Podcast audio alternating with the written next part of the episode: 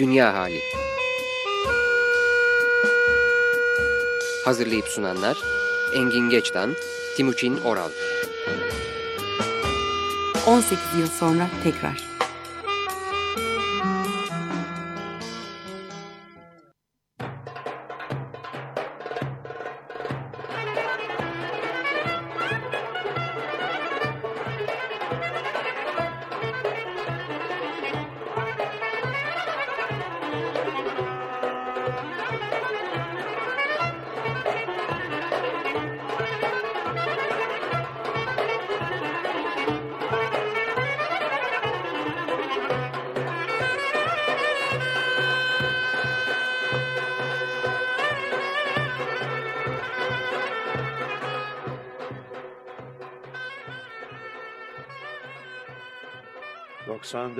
94.9 Açık Radyo'dan her şeye rağmen iyi bayramlar. Ben Engin Geçten. Dünya halindeyiz bayramda. Ben Timuçin Oral. Karşımızda şimdilik Tolga Dizmen.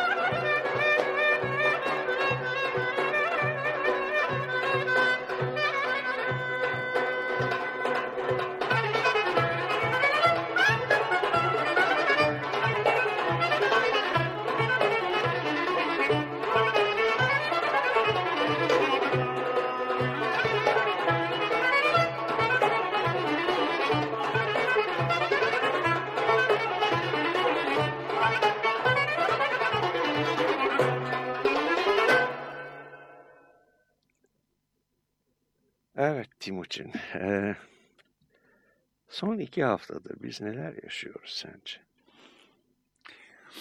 Kriz yani.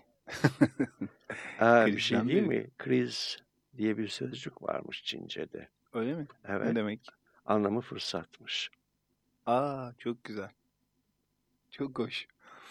Son zamanlarda böyle bir şey de var. Krizden fırsat yaratalım falan diye gazetelerde hiç gördünüz Evet, mü? evet gördüm ama e, önce bu sözcüğün Çince'deki karşılığını öğrendikten sonra gördüm. Gördünüz. Evet. Bir örnek daha dedim şeye senkroniteye. Daha örnek adayı daha doğrusu.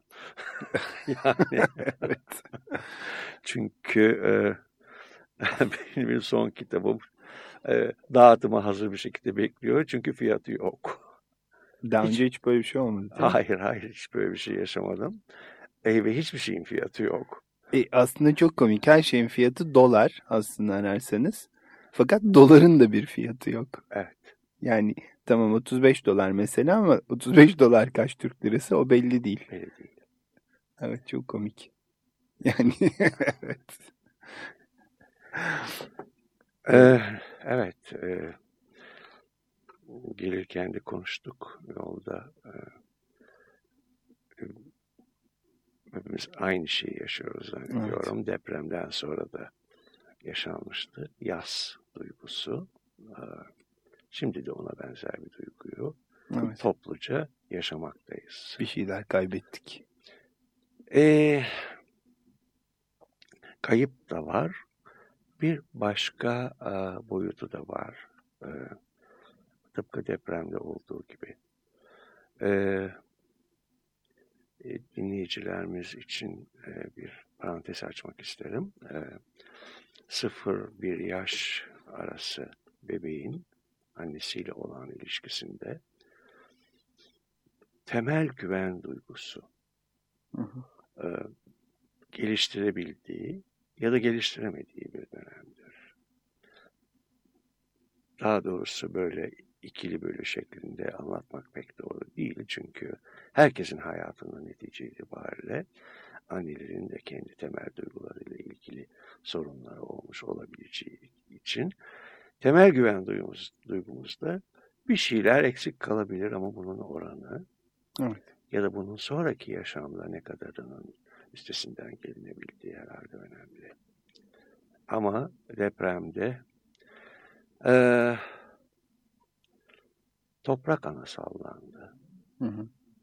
Hatta arkasından bir ara devlet ana da sallandı başlangıçta. Hı hı. Ee, şimdi ona benzer bir sallantı oldu, olmakta. Tabii ki hepimizin e, o temel güven duygusu ya da bunun o, buna karşı olan duyarlılığımız çeşitli oranlarda, yoğunluklarda ve şekillerde depreşebiliyor. Evet. Evet hem hem güven duygumuz zedelendi dediğiniz gibi. Aslında belki kaybedilen şeylerin içinde en önemsizi para. En çok konuşulan o ama yani hayaller, program, umutlar, ne bileyim hatta biraz daha abartırsak em, yöneticilerimizi falan kaybettik ama para kaybedilen para işin herhalde en önemsiz kısmı. Çünkü e, tünelin ucundaki ışık henüz görünmüş değil. Evet. Daima öyle bir şeye ihtiyacımız var. Yani bunları karamsarlık adına konuşmuyoruz aslında ama e, paylaşmak istedik. Çünkü bize deniliyor ki e, sabırlı olun, karşı çıkmayın, özveride bulunun, iyi günler gelecek. Fakat biz bunları zaten yapmaktaydık. Evet. Onun için e, herhalde yaşadığımız şey bir miktar şaşkınlık evet. ve de karamsarlık. Kaçınılmaz tabii karamsarlık ama belki bunun konuşulması aslında e, karamsarlığı tam tersine azaltabilir diye düşünüyorum ben de bir yandan. Çünkü hepimiz aynı gemideyiz sonuçta. E, çünkü şöyle bir şey de var. E, herkes bunu tabii kolektif yaşanan bir şey olmasına rağmen herkes yine de kendi başına gelmiş gibi algılıyor çok doğal olarak. Bireysel olarak. Bireysel olarak Evet. algılıyor. Evet. Evet. Ee, ve yaşanan bütün isyanlar ya da ya- yaşanan bütün e, duygusal çalkantılara ister istemez yaşanan ya da yaşanmakta olan zaten bireysel çalkantılar da eşlik ediyor ya da karışıyor.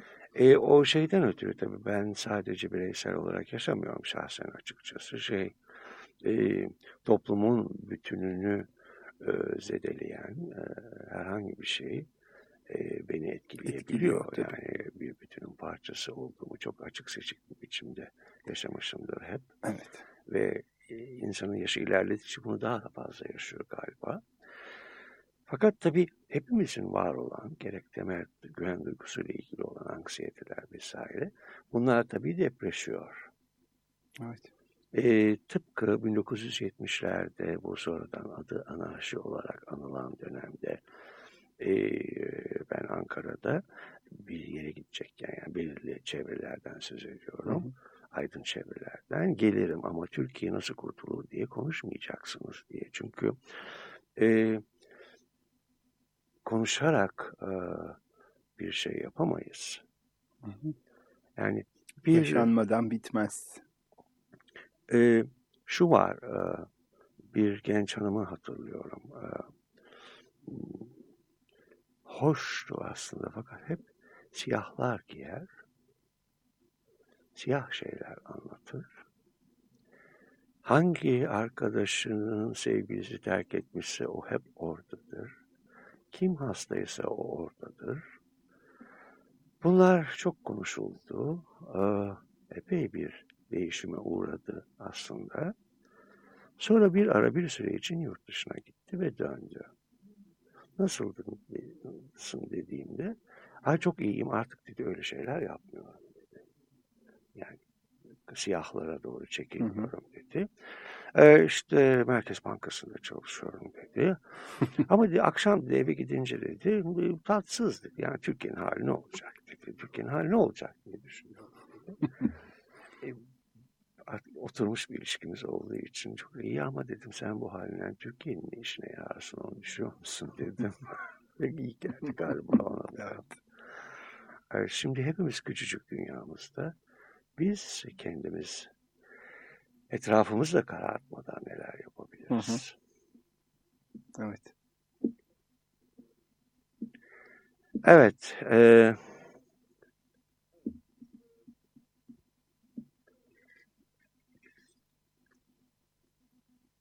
ne me kitpa. Poder söylüyor.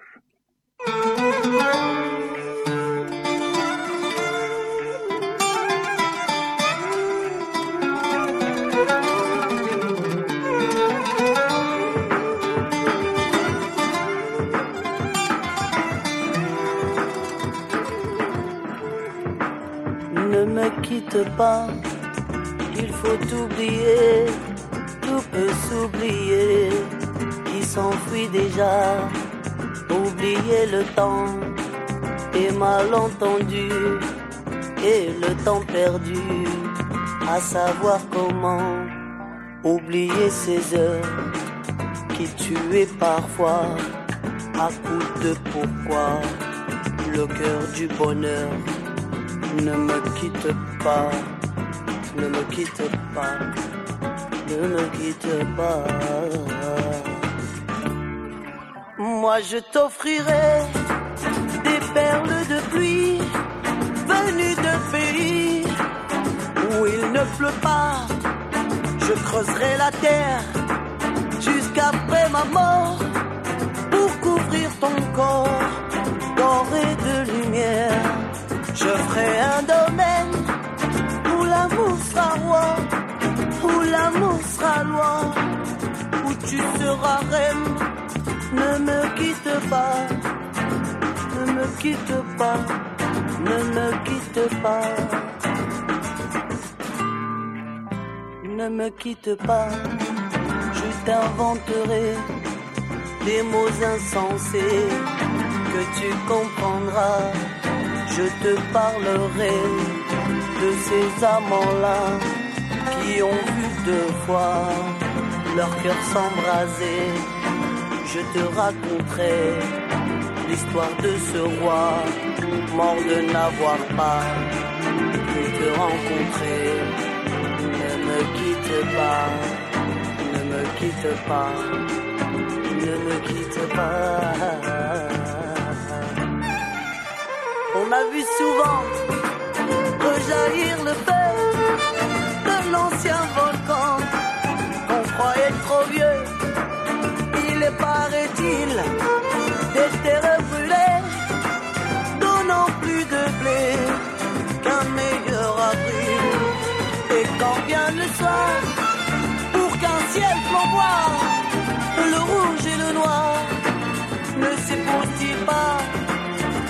me quitte pas, ne me quitte pas, ne me quitte pas.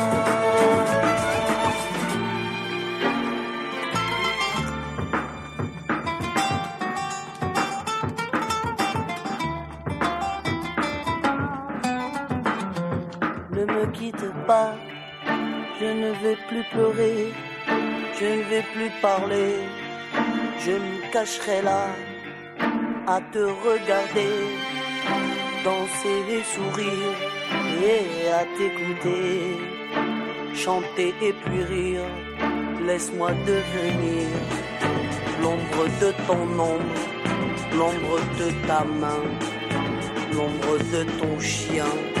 Ne me quitte pas, ne me quitte pas. Ne me quitte pas, yeah.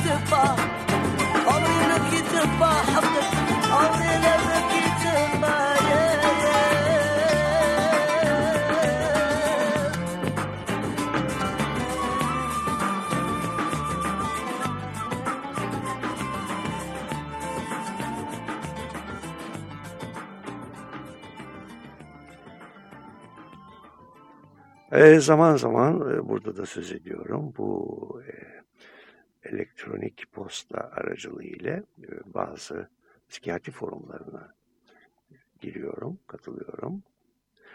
E, bazıları da biraz parapsikiyatrik. Örneğin e, çok sık e, karşılaştığım bir psychohistory, psikotarih mi demek lazım ona. Öyle bir grup var. Geçenlerde orada bir mesaj gördüm birinden gelmiş. Beni şaşırttı. Ee, işte George Bush, Irak bombalanması vesaire filan. Şu ara hep onlara takılmış durumdalar. Başka şeyler de var. Ee, diyor ki birisi, yapabileceğimiz tek şey diyor, televizyonda diyor Discovery Channel ve National Geographic Channel'ı izlemek diyor bu durum karşısında diyor. Şimdi ben çok şaşırdım bunu okuyunca. Çünkü yani dünyanın öbür yüzünde de demek aynı şeyler oluyor. Çünkü ben de aynı şeyi yapıyorum. Şimdi Eric Fromm e, insanın temel açmazının e, doğaya egemen olma tutkusu nedeniyle doğadan giderek kopması, yalnızlaşması ve dolayısıyla giderek en çaresiz mahluk haline gelmesi olarak açıklamıştır. En çaresiz derken e, eğer biz de hayvanlar grubuna dahilsek hiçbir hayvan bizim kadar çaresiz değil doğu doğandan Doğru. Evet. Ee, bana mesele bu kadar basit gelmiyor. Ee, Will Durant tarihçi. Onun iki kitabı var. Ee, Our Eastern Heritage e, ve Our Western Heritage yani doğulu mirasımız ve batılı mirasımız diye bugüne gelene kadar biz neler yaptık, neler yapmadık ve ne olduk anlatıyor. Şimdi hayvanları izlerken onları muhteşem buluyorum. Çünkü e, lazım olduğu kadarını kullanıyorlar. Sadece. e, ve insanlar araya girmedikçe de olağanüstü bir denge var aralarında. Yasalar var. Onlara göre her şey gayet güzel işliyor ama insanlar uygarlık dedikleri şeyi o topraklara, onların yaşadığı topraklara getirdikleri zaman sonunda e, sadece televizyon kanallarına malzeme olabiliyorlar. E, Şimdi diyor ki Will aslında diyor bütün mesele tarımla başladı diyor. İnsanlar avcıydı, avlanarak geçiniyorlardı ormanlarda. Fakat bir kesim insan yavaş yavaş tarımı keşfetti ve tarıma yöneldi. Ee, tarlalar ekti, mahsul üretti. Ee, hatta hayvan yetiştirmeye başladı daha sonra bunun yanı sıra yani tarımın yanı sıra. Avcılar ise ormanlarda sürekli av peşinde oldukça çilekeş bir yaşam biçimi sürdürürken dağların tepelerinden aşağı ovalara bakıp da bu tarlaları gördükleri zaman iştahları kabardı. Bundan sonra avcıların tarım yapan insanları ve arazilerini basmaları ve talan etmeleri başladı. Hı hı. Ve e, yani lazım olduğu kadarıyla yetinmek netice itibariyle avlanmada da avlanılıyor, yeniliyor, tekrar çıkınca tekrar avlanılıyor ihtiyaç hissedilince depolanmıyor tarımda olduğu gibi.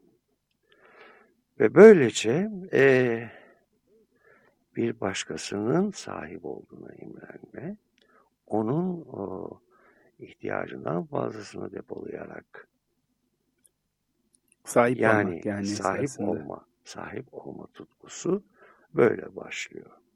Ve bizi bugünlere kadar getiriyor. Her şeye sahip olmaya çalışıyoruz. Efendim? Her şeye sahip olmaya çalışıyoruz Evet. o zaman. Şimdi e, geldiğimiz noktada e, yaz Hı hı. sahip olduğumuz şeyleri kaybetmiş olma ya da kaybetme olasılığı ile doğrudan ilintili hı, bence. hı hı. tabii bir yanıyla olup bitenleri anlamaya ve onlara hakim olmaya çalışma çabamızda var. O da başka bir sahip olma biçimi öyle değil mi? Yani e, ortada bir karmaşa varsa ona da sahip olmaya çalışmak. E, Denetlemek denetlemek evet. ve geleceği ipotek altına almaya çalışmak. Hı hı, giderek de. Evet. Öldürüyor tabii. E tabii yaşamı öldüren Hı hı. bir şey. Yani geleceği e, ipotekleme adına yaşadığımız anı önemli ölçüde kaçırıyoruz. Evet. Bu Rosney'in e, Ortak Yaşar İnsan e, kitabında hmm, şöyle bir bölüm başlığı var. Geleceğin anahtarı karmaşıklığa egemen olabilmek.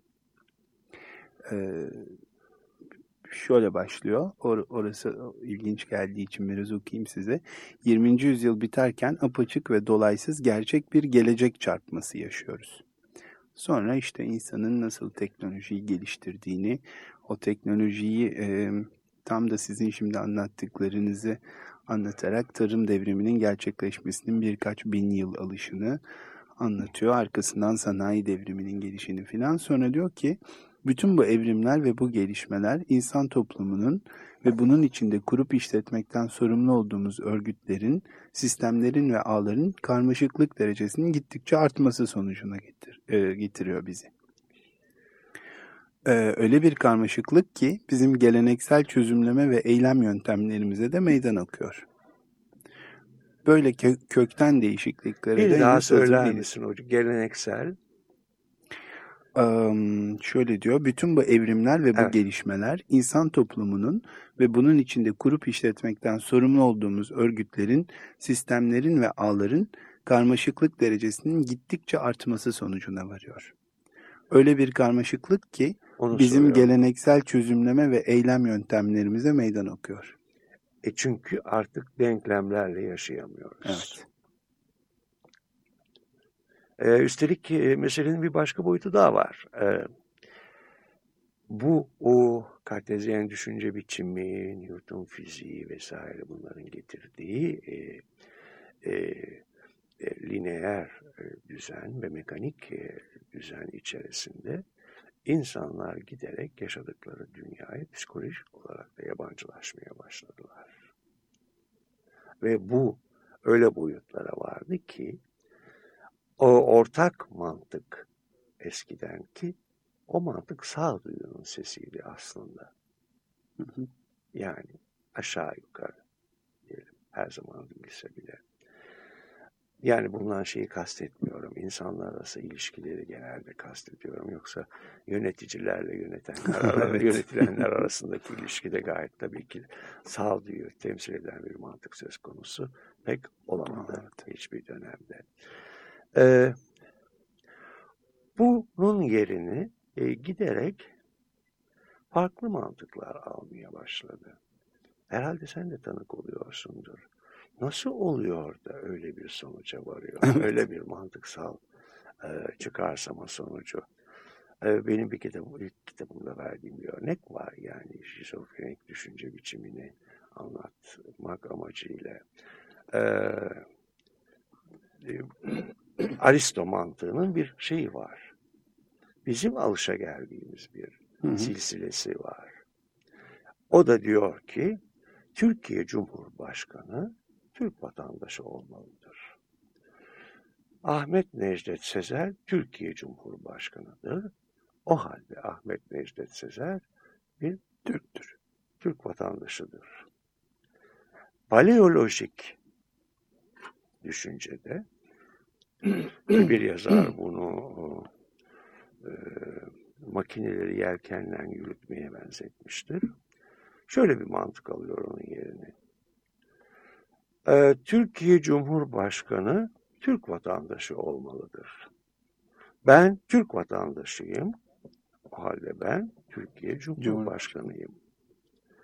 Şimdi bu ölçüde yani paleolojik mantığa e, tabii ki başvurulduğu zaman e, gerçeklik neyse ondan dünyadan biraz kopulmuş ve kendine özgü bir dünyaya gelinmiş oluyor belki ama e, öyle bir hale geldik ki herkes kendine göre bir takım çıkarsamalar yapıyor ve buluşma noktaları mantıksal açıdan ya da sağduyu noktasında buluşma noktaları giderek kopukluklar yaşanmasına neden oluyor. Yani gerçekleştirilemiyor. Evet. Siz e, kim bilir de galiba öyle bir e, bölüm başlığınız var. Ben severim onu. Puslu mantık ve karmaşalıklar Evet. da değil mi? Evet. Evet. Yani puslu mantık e, çok ilginç bir konu tabii. Evet. Çok değişkenleri olan ve e, sürekli dans eden bir mantık. Birçok verilere göre kendisini ayarlıyor ve hareket ediyor ama ileriye doğru. İşte acaba bütün bunlar bu karmaşıklığa egemen olabilmek e, gayreti mi? Karmaşıklığa egemen olmak isteyen savrulur bana sorarsan. evet. E, e, Atilla Özdemiroğlu'nun müziğiyle Yusuf Taşkın seslendiriyor Ağla Sevdam. A Roman filminin soundtrackinden. Ah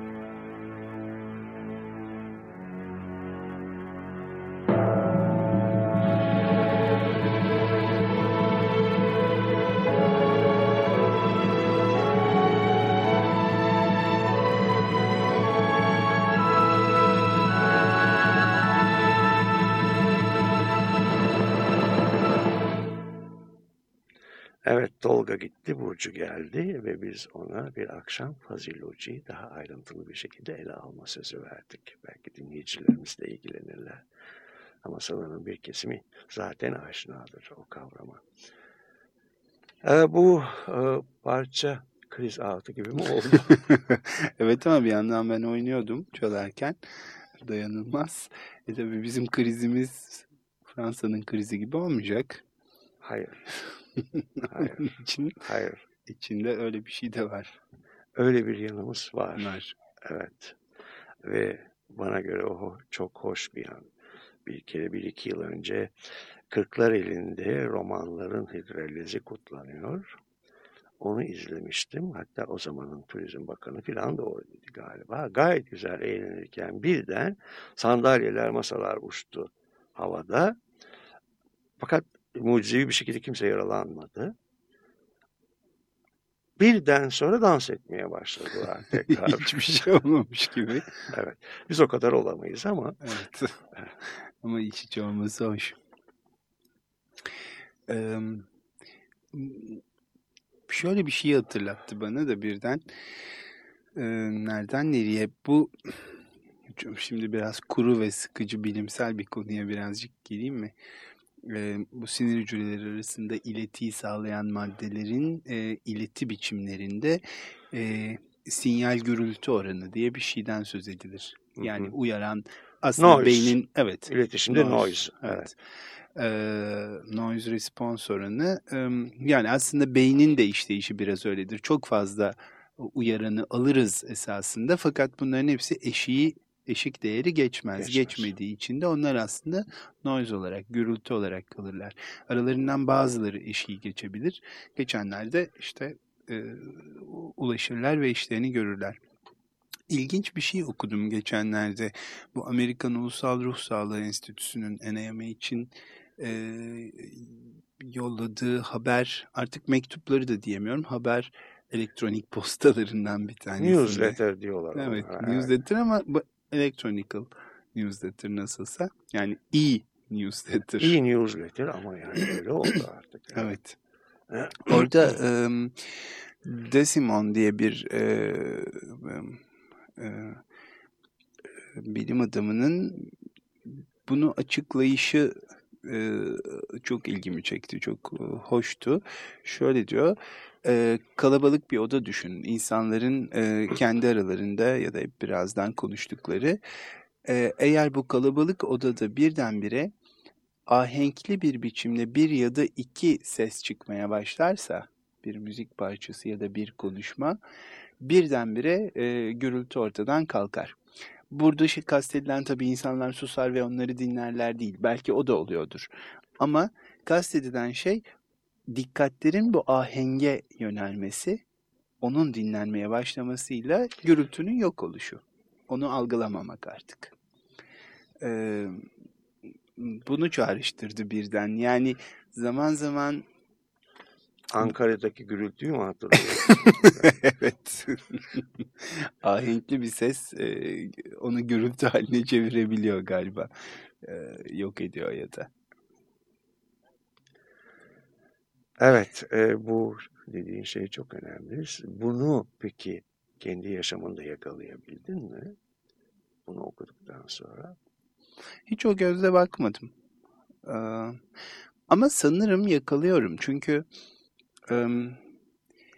bir şey siz de onu sık sık zaman zaman konuşmalarınızda söylüyorsunuz. Bir şeyi gönülden yapmak, gönül katmak falan gibi söylediğiniz o şey yapıldığında dikkatler bir anda ona yönelebiliyor ve başka her şey yaşamda ne yaşanıyor olursa olsun onlar birden gürültü haline gelebiliyorlar. E, fon oluyor. Fon oluyorlar. Fon oluyorlar. Hep şu da söyleniyor ya hani bizim toplumumuzun belleği yok mu acaba aslında evet. yok deyip kestirip atmak ne kadar doğru bilmiyorum. Çok çabuk unutuyoruz her şeyi filan. Aslında Ama o, ona açıklamam var benim. Hmm. Sen devam et. Aslında acaba her şeyi bu kadar kolay unutuyor muyuz gerçekten? Yoksa zaman zaman bu tür şeyler mi oluyor işte? Bir anda dikkatler e, belli yerlere yöneliyor ve bir anda diğer her şey önemini kaybedip bir noise haline mi geliyor? E, Ya o- da başka bir açıklamanız var galiba. E, var çünkü yani netice itibariyle sen de gayet iyi biliyorsun ki beynin belirli bir kapasitesi var. Hı hı. Bu eşiği geçme geçmeme meselesinde. Şimdi bir hadise oluyor. Ee, Türkiye'de e, ön plana geçiyor. İlgileniyorsunuz. Hı hı. Ve onu izlemek ihtiyacı hissediyorsunuz. Fakat öyle bir ülkedeyiz ki ertesi gün baş, başka bir olay oluyor ve o ön plana geçiyor. Ben bazen acaba şu konu ne oldu sonradan diye merak ediyorum ama onu gazetelerde de bulamıyorum, televizyonlarda da bulamıyorum. Çünkü daima bir başka konu oluyor ya da bir başka konu ön plana getiriliyor. Dolayısıyla hepimiz fena halde uyaran bağımlısı halindeyiz. Evet. Ee, ve e, tabii ki e, biraz önce sözünü ettiğim e, kendine özgü mantıklara başvurmak zorunda kalıyoruz. İşin içinden çıkabilmek için. Ya çı- çıkamıyoruz da yani e, Deniyoruz en deniyoruz azından en azından ama e, birbirimize ulaşmamız iyice güç e, bir hale geliyor. Evet. Bir İsveçli e, bir zamanlar şöyle bir şey demişti. Sizinki gibi bir ülkede yaşamak çok heyecan verici olmalı. Çünkü her gün yeni bir olayla karşılaşıyorsunuz. Her sabah ba- başka bir ülkeye uyanıyorsunuz. E, Bir İsveçli için kesinlikle öyle. Doğru değil mi? Ama aa, ben e, öyle bir yerde İsveç yani Nordik bir ülkede sen yaşayabilir misin? Vallahi hiç düşünemiyorum. Ben 15 gün Oslo'daydım bir ara. Yani depresyona girmedim ama depresif mood'a girdim. Yani E onlar da giriyorlar zaten. Onlar da giriyorlar özellikle uzun kış gecelerinde. sadece uzun kış geceleri değil. Bir e, donukluk var. Bir tek düzelik var. Sonra akşam piyanonun başına geçilip hep birlikte şarkı söyleniyor. İçkinin dozu aşınca da kavga çıkıyor. Diye ben tanık oldum bir iki kere. Yani fiziksel kavgadan bahsetmiyorum. E, Nedensiz bir şey tartışma çıkıyor gibi bir şeylere tanık oldum. Ve hiç de bana göre değil. Çünkü biz e, akşam o saate kadar beklemiyoruz tartışma çıkarmak için. Ben de Danimarka'daki bir haftalık bir workshopta İtalyanlarla beraber gece İtalyanlar ve başka Akdenizli ülkelerle beraber delice dans ettiğimizi ve Danimarkalıların da şaşkın şaşkın baktıklarını biliyorum. Ee, bir türlü anlamıyorlardı ya da anlamamışlardı nedir? Yani bu insanlar içki de içmediler. Ee, nedir bu durum? Ha, beni e, kolumdan tutup şeyde workshopların olduğu bir e, kongrede İtalyanca grup sen de bizdensin dedi şeyi Turkey görünce burada kolumdan tuttu içeri soktu. Pekala da anlaştık. Tabii evet. İtalyanca konuşuluyordu ortalıkta Olsun. ama ol- oldu bir şeyler. yani. E, Evet. e,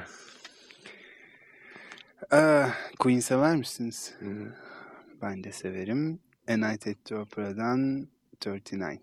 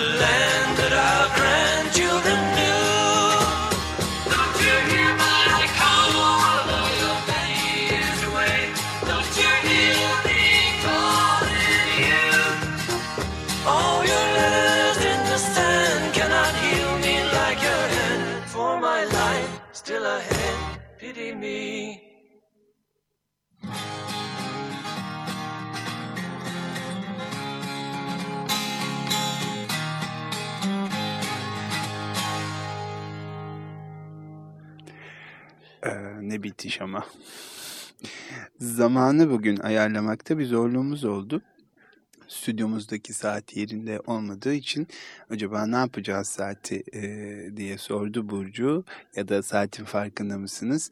İşte o sırada Engin Bey hemen kolundan saatini çıkarıp karşısına koydu. Neyse Burcu sonra saati getirdi gerçi ama e, bu tabii mesela ben doçent olurken bizim ders anlatmak ve zaman tutmak diye bir derdimiz yoktu. Hı hı. Halbuki ben eskiden biliyorum siz olurken eminim böyle ciddi çok e, sıkı kurallar vardı öyle değil mi?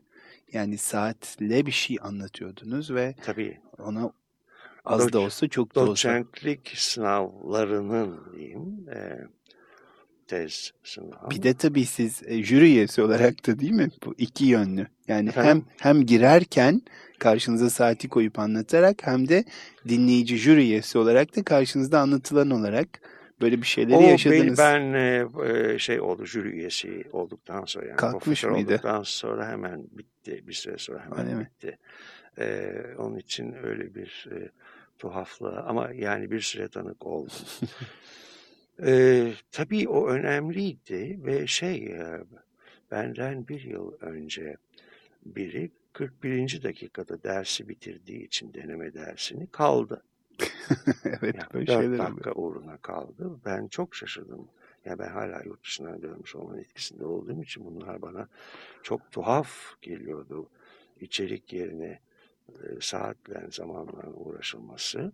Ama her nedense bunun bir ölçü olduğu ve bir e, öğretim üyesi adayının e, konuya hakimiyetinin bir göstergesi olduğunu inanılmıştı. Benimkinde ne oldu? Yıllar geçti aradan. Onun için itirafımı yapabilirim. Kamuya açık bir şekilde bir şey, şey bir şey yaptım. Ders zamanı geldi ve ben hafif ateşim vardı. Hastaydım fakat çok hakim olduğum bir konu ders konusu olarak verildiği için şeyim yoktu. Hiçbir anksiyetem yoktu. Ee, bir e, kıdemli hoca bana geldi dedi ki e, lütfen senden rica edeceğim dedi. Ego savunma mekanizmalarıydı konu. E, şu ego savunma mekanizmasına geldiğin zaman Schiller'in Haydutlar piyesinde olduğu gibi de dedi. Çok hoşuna gidecek hocanın dedi. En kıdemli Hmm. olan hocanın ki o benim hocam değildi ama yani ben öyle şey söyleyemem dedim. Çünkü kitabında var fakat orada da Schiller'in Haydutlar piyesinde olduğu gibi yazıyordu. Ama Schiller'in Haydutlar piyesinde ne olmuş da o savunma mekanizmasına örnek olmuş onu bilmiyorum. Hmm. Ben dedim Schiller'in Haydutlar piyesini seyretmedim. Ondan sonra orada ne oldu da bu ona örnek oluyor bilmiyorum. Asla böyle bir şey yapamam dedim. Kürsüye çıktım, dersi anlatıyorum. Açıldım, hasta halim gitti üstümden. Keyiflendim. Şimdi amfiteyatronun yukarısından numaralar gösteriliyor. Bir, iki, üç Dakikalar mı? dakikalar gösteriliyor. evet. Ee, yani ne kadar dikkat dağıtıcı bir şey Evet inanılmaz. Ara sıra bakıyorum. Ondan sonra ona göre toparlamaya çalışıyorum. Ee, birden o malum savunma mekanizmasına geldim. Anlattım ve nasıl yaptığımı ben de bilmiyorum. Schiller'in Haydutlar piyesinde olduğu gibi dedim. Arkadan tezahüratlar geldi. Tezahürat geldi yukarılardan. Ve dersi bu şekilde bitirdim. İşin tuhafı Schiller'in Haydutlar piyesi e, Venüs Tiyatrosu mu ne adı? Devlet Tiyatrosu'nun bir şeyi var burada Taksim'de. Evet. Geçen gün orada gördüm. Sonunda Öyle bari mi? gideyim de göreyim dedim. Fakat yani zamansızlıktan bunu gerçekleştiremedim. Hala oynuyor mu? Bilmiyorum. Bundan birkaç hafta önce sanki ben onu orada gördüm. Ee, çünkü ben tek karşıların Haydutlar piyesini okumadım. Hep aklımda kaldı bir gün okusam da ben ne demişim diye. Ama sanıyorum o aslında eee, o gösterilen rakamların benim üzerimde Hipnotik bir etkisi Ah, oldu. hipnotik demeyeyim. Ee, benim baskıya tepkim vardır her zaman. Ee, bir, bir yaramazlık bir yerde yapmalıydım ona karşı gibi geldi bana. Ee, öcümü böyle aldım. Ama herkesi de memnun ettim. Evet. Evet. Ee, Susana Rinaldi söylüyor. Queste abajo.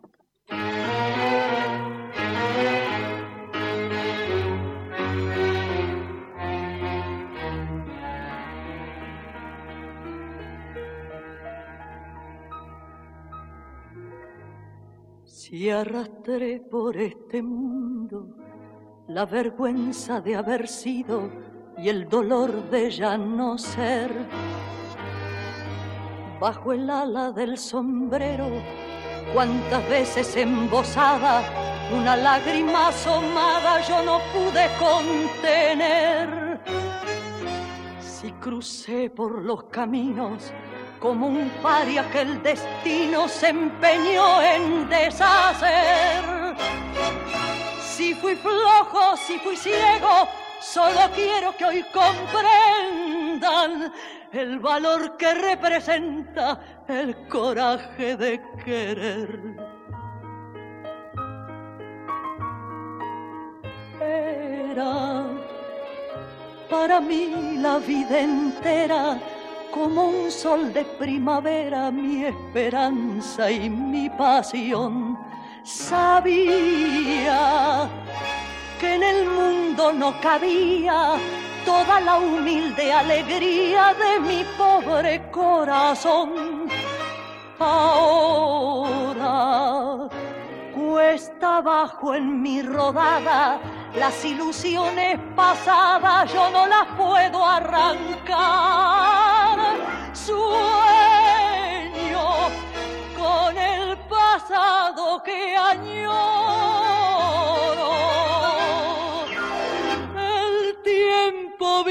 Que lloro y que nunca volverá.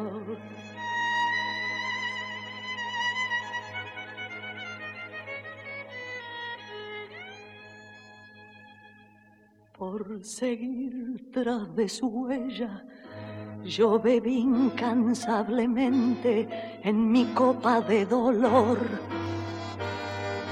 Pero nadie comprendía que si todo yo lo daba, en cada vuelta dejaba pedazos de corazón. Ahora triste en la pendiente, solitario y ya vencido, yo me quiero confesar. Si aquella boca mentía el amor que me ofrecía, por aquellos ojos brujos yo habría dado siempre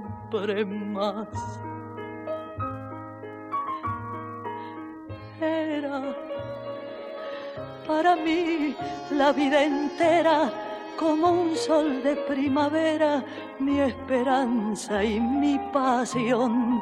Sabía que en el mundo no cabía toda la humilde alegría de mi pobre corazón. Ahora cuesta abajo en mi rodada, las ilusiones pasadas yo no las puedo arrancar. Sueño con el pasado que añoro. El tiempo viejo que lloro y que nunca.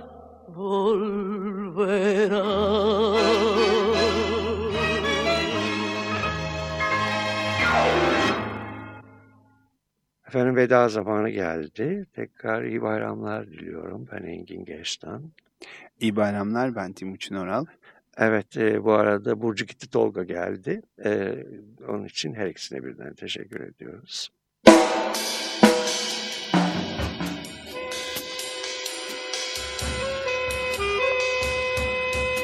Dünya Hali Hazırlayıp sunanlar Engin Geçtan, Timuçin Oral 18 yıl sonra tekrar. Desteği için Açık Radyo dinleyicisi Yavuz Evrandır'a teşekkür ederiz. Konuşalım. Yani burada toprak ana haklarından bahsettik değil mi? Evet. Toprak ana da bizim müşterimiz. Biz onun müşteriyiz aslında. Ve